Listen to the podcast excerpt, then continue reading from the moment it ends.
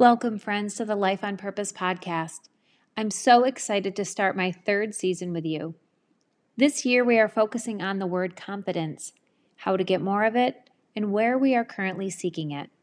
The goal is to bring you some incredible conversations that will provide you with newfound wisdom, guidance, and resources. And on this third season of Life on Purpose podcast, we want to keep you inspired and remind you that everything you are looking for is on the other side of fear. It is my privilege, as always, to be a part of your journey to living with courage, hope, and confidence this year.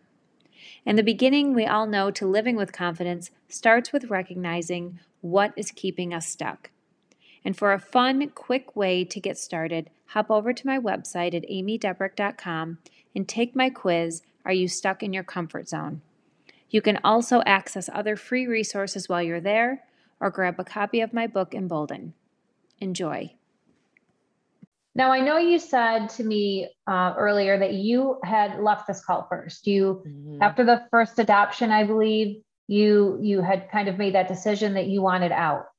That must have had some tension there if your husband wasn't immediately following suit. I don't know what the time frame was in between him leaving as well, but you know, how did that work? I know you said also since then your whole family is out, but he still has family there. So that's yes. Another, you know, I always call them the outlaws. That's tough on a good day. Right. This makes it a little bit even more challenging, I would imagine. Oh yeah. It was, my family got left before I did, my parents. And I mean, this is all happening. There was about a year and a half period where there was a lot of turmoil in the cult. The leadership was kind of fighting amongst themselves. And then what ultimately happened is like our generation really started questioning a lot of things and not backing down. And so there started like marking people right and left. And then we're like, who cares? Like, we're still going to hang out with them. We don't care that you marked them. And so they started losing their power, you know, with the marking when we're just ignoring it. And so we really didn't give up questioning. And then like some other, like my parents' generation also were questioning a lot. So what happened is people just started leaving, like my parents, they just left. And I feel like looking back, when I look over my life, I feel like I never belonged there. I never fit in. I always had this feeling in me that this is not right. This is not for me. And I think part of that stems from my parents were never happy there. And they were always like, we were a little bit of a rebellious family. Like we did crazy stuff, like, you know, sneak to Disneyland and wear sweats in our house, you know, like real crazy stuff. Right. So we were always like on the fringe anyway, I feel like. So to me, when it started falling apart, it was almost like, yay, like this is good. And so it kind of gave me an out. But my biggest reason for wanting out was becoming a mom, because I realized I am going to have to lie to my child, because my parents had to do this with me. They had to say, we don't think wearing pants is wrong, but we can't. So here we go, you know? Right. And I'm like, I can't do that to my kid. Like I cannot sit here and say, this is what we believe. And we believe that God says, this is how to be, when I truly don't believe that.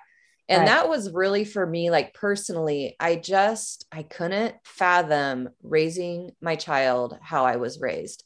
So when it started falling apart, it was awesome. I'm like, yay, this is good. But it was awesome, but awful. And like you said, my husband's family stayed a lot longer, and his parents are still a part of it. But, so I think it was much harder for him to just up and leave, because, you know, it's his parents. And I'm sure, you know, there's some degree of like, well, you know, I'm sure they're doing what's right.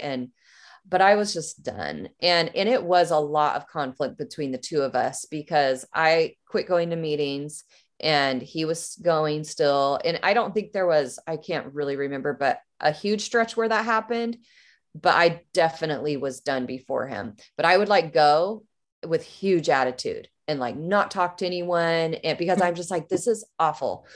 So there was, we had a lot of tension for a long time over that. And then it was just really hard you know, people think, oh, you got out, how exciting and fun. And it was great. But at the same time, it was basically like little kids, like being thrown into the world. And we did not have good decision-making skills. We really did not know how to like be. Right. And so it was a very hard, long process of learning how to make our own decisions, learning what God meant to us for real and not just what we had been told our whole lives. And it was a long journey to get to a place. And like I said, really, it's been just the last 2.5 years where we're figuring that out, and it feels really good, but it's long process. I would imagine. I would imagine that can't be a one and done. You would think, like you said, oh, yeah. You're free. You're out. Right, like, right. I'm out, but now I'm like, okay, but now what? You know what I right. mean? And what do I do now? You don't have the support in the, like you said, just some of the basics at that right. age. That must've been challenging. Well, one of the last questions I want to kind of talk to you about is, you know, just your faith in general. I mean, yeah. that's pretty spectacular. I mean, to me, that's a whole God thing. The fact mm-hmm. that you even kept to your faith after feeling betrayed and lied to, right. when somebody spews something as major as God's word, but you're kind of almost brainwashed in a sense, even though it doesn't sound like your family was totally, you know, totally right. brainwashed with it, but there's that guilt, there's that, you know, absolutely. Loyalty and all of that feeling of, you know, you still can't walk away from it. Even if you know better, even if you're reading God's word and it's like, he doesn't, there's nothing to say, I can't wear pants or right, whatever the right. case is. So what was that like for you to be able to still continue or not continue, but really kind of have a new Christian faith and really understand what that meant? Yeah. So it was really hard, especially right at the beginning, because we were taught that all churches were bad and wrong and, you know, denominations were not doing it right. Like, so you felt like everywhere else was wrong. So even after getting out, it kind of felt that way. Like, well, it'd be cool to go to a church, but you know, so it took a while to get to that place where we started kind of like going to a few church. I mean, it took years, to be quite honest, because I was never an okay thing. And then same thing with like counseling or therapist, like that was never what we did. So it took a long time. So I'm pretty sure I went to my therapist first, or I found a therapist, and this was probably 2-3 years after getting out. So it's not like it happened right away. And my first time with her, explaining to her kind of my past, she's like, oh, so you were in a cult. And I'm like, oh, no. It was just like this nice group of Christians. And she's like, yeah, no, that was a cult. and then same thing when my husband went to therapy, his therapist said the same thing. And I'm like, okay, yeah, it must be a cult then. So I did start going to therapy. My husband did not until more recently. And I was a hot mess. Like I was really a mess. And also another thing we didn't talk about in our past was mental health. And so that became pretty apparent. I never really dealt with it until this last couple years, but 100%, when I look back, I think I've always been a depressed child. Like when I think about my thoughts as a child, even, and very high anxiety. And so anyway, so starting therapy was helpful for me, but I didn't have like the money to go a lot. And so I just would go here and there, you know, maybe twice a year. And then we started kind of going to churches, and it was very awkward, very weird. Like it just felt, you know, I started going first to like MOPS groups where mm-hmm. you had the women and you'd bring your kiddos, and I had a really hard time with it, connecting with women, because again, we never were open with other people. So it was very awkward and weird to be sitting at a table with all these women and having them just like share real stuff, serious right. stuff. And I'm just like, these people are crazy. Like they should not be telling other people about this. Like right. It was very weird to be in a place of having real conversations. And I did not join in for, again, until very recently. Like that was very weird to me and very hard to just be open with people. Yeah. And then right before the pandemic, so then we didn't go to church for a really long time. I was just like over it. I it was so confusing. And I realized, like, when we would go, how very little knowledge I actually had, biblical knowledge, and then even of like who God is to me. So I felt like I needed to truly take a break and just live life and figure that out kind of on my own. And so I really did struggle with that. Like, is there really a God? Like maybe there's not. Like, I really struggled with that thought for a long time. And deep inside, I think I always knew there was, like, I believe in God. I do believe he loves me. But there was years where I just was kind of like, probably not. So finally, right before the pandemic hit, my husband, cause I was kind of over churches at that point, he started going to a church with our son, and then the pandemic hit. So, but he kept watching online. So I kind of would, jump in and watch every once in a while with him. And we ended up really, really liking the pastor. I have a very hard time with authority figures. So that was a big thing to me. I can just, and even now still, I can get set off and get like, I have to really like pray about like, hey, don't take it personal. Like that wasn't meant that way, but it was hard. Definitely a trigger though for you. Definitely a trigger. Definitely. Yeah. But we really liked it. And so then after the pandemic, once church, started opening back up, we did start going back, and now we're super involved. The kids love it.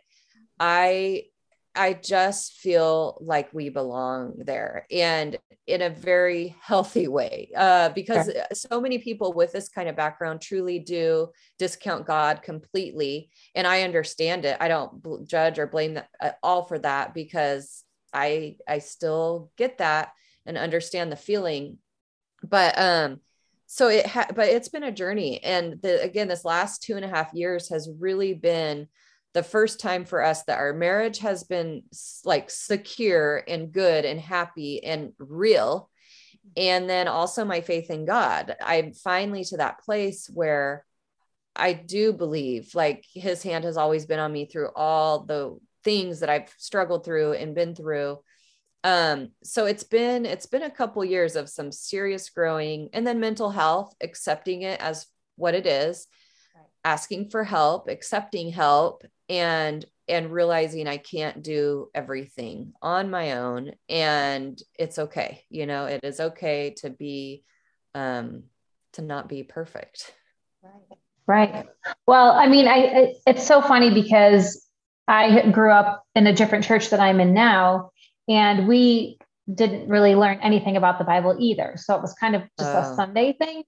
Ours wasn't necessarily a cult, but it's the same idea. Even when you go, it's like when we started going to this other church, it was like, gosh, I didn't realize how much I didn't know anything. I didn't have that personal relationship. I didn't understand what that meant. I would hear people talk about it, but I was thinking they were like, okay, right. Like a little out there. I didn't understand what that whole process meant because it was so foreign to me. So I totally relate when you're saying that. It's so funny. It's like when you don't know, you don't know, but then when you do, you're like, you can't not know it anymore, and you can't not want to know it anymore. So I love that. I love that how he just kind of showed up in your life. And, look at the blessings. It's just like, when you're talking about it, it's giving me chills because it's like, since you've been going, your marriage is stronger. You're able to reconcile with a few things, hard things that don't go away, but mental health and certain things like that. And that's incredible. That is, Shannon, that is such an incredible story. And what's most incredible is that you're still able and willing to offer this light and humor to everybody else around you. That is a true gift, because who are we kidding? I'm a runner. So when things go bad for me, I'd like just try to shut down. Nobody hears from me. My friends know, like, I won't answer the phone. Mm-hmm. You're doing just the opposite, which is, that's what I did for years. I don't do that now. Yeah. But you're offering people healing through your humor, and you're offering healing for yourself, which I just think is just an amazing gift that you're not only giving yourself, but to everybody else that's watching. Thank you. So, well, before we finish this conversation, I don't want to like not mention it, because I know we talked a little bit before about this, but you're going to start a podcast. Yes, I am. Which I can't wait. And I know you're working on a book. So can you just give a couple little sneak peeks on what to expect and possibly when to expect them?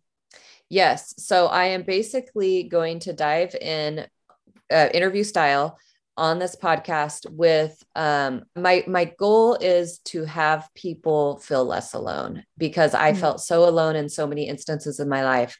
So it's basically, support. And I feel like there's so many people in this world that have so much to share. And I've been on a bunch of podcasts now, and every time, someone like you is interviewing me, I feel like I gain so much from the other person. So I feel there's so many stories out there that can help so many people. And so I want to bring those to my podcast. And so I'm going to be touching on mental health, adoption, foster care, infertility issues, and then of course the cult.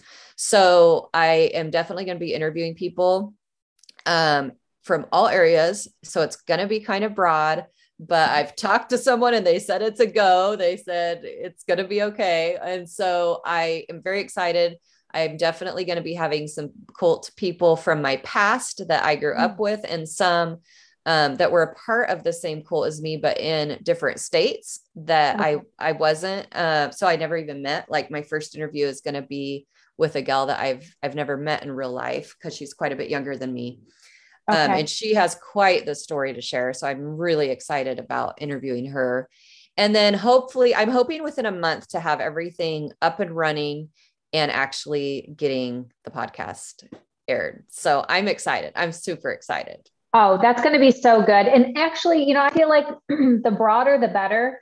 When I first started this podcast, I was a little bit almost like too regimented, and well, I can only have, this, Christian woman type profile on. And then I was like, well, why am I doing that? Because this person over here might not be able to relate to everybody that's kind of the same. They may be relating to somebody else, or maybe it's a male, or maybe it's whatever the case is. Right. And so I totally agree with you. Every time, and you're doing it for me today, every time I have somebody on, I'm learning something. Mm-hmm. It strengthens my faith. I'm always extremely inspired by just somebody else's story. And so you just never know who that person is that's going to be listening, that just needs to hear your words today, and just know that they're not alone. And so I think that that's just going to be amazing. I cannot wait. Thank you. So definitely send out all the deets on that when that comes. We'll be sure to share that. I think it's going to be outstanding. I'm excited. I'm really excited. Well, Shannon, thank you so much for being here today. Where can listeners connect with you between now and the podcast launch? I know you're on Instagram, but where can they stay in touch with you and find out all the things? Instagram and TikTok is official Shanny Pants, and Facebook and YouTube is Shanny Pants. So you can find me at all those places, and get ready for some fun. Definitely check her out. I mean, my God, I told her last time, sometimes I'll find myself to be like 11:30 at night. I'm scrolling through, watching old ones, sending them to my kids on the West Coast. They're like, I mean, luckily you're so funny. And even my kids, that's the true telling right there, is that when an adult woman, 51, is dying laughing, and your 20-year-old kids are also dying laughing, you definitely have a true gift. So if the kids don't say it's cringe, then I guess I pass. So it's cringy, Mom. It's so cringy. Yeah, no, it's not cringy. So thank you so much again. Thank you for bringing courage and laughter into what feels like a dark world. And you're just bringing some amazing gifts. So we appreciate you. Thanks for having me. It was fun.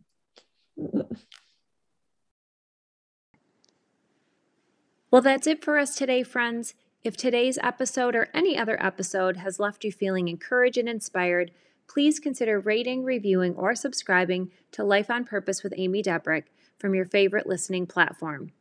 The mission, as always, of Life on Purpose is to meet you where you are, but not leave you there, and let you know that although fear is normal, courage gets the final say. See you next time.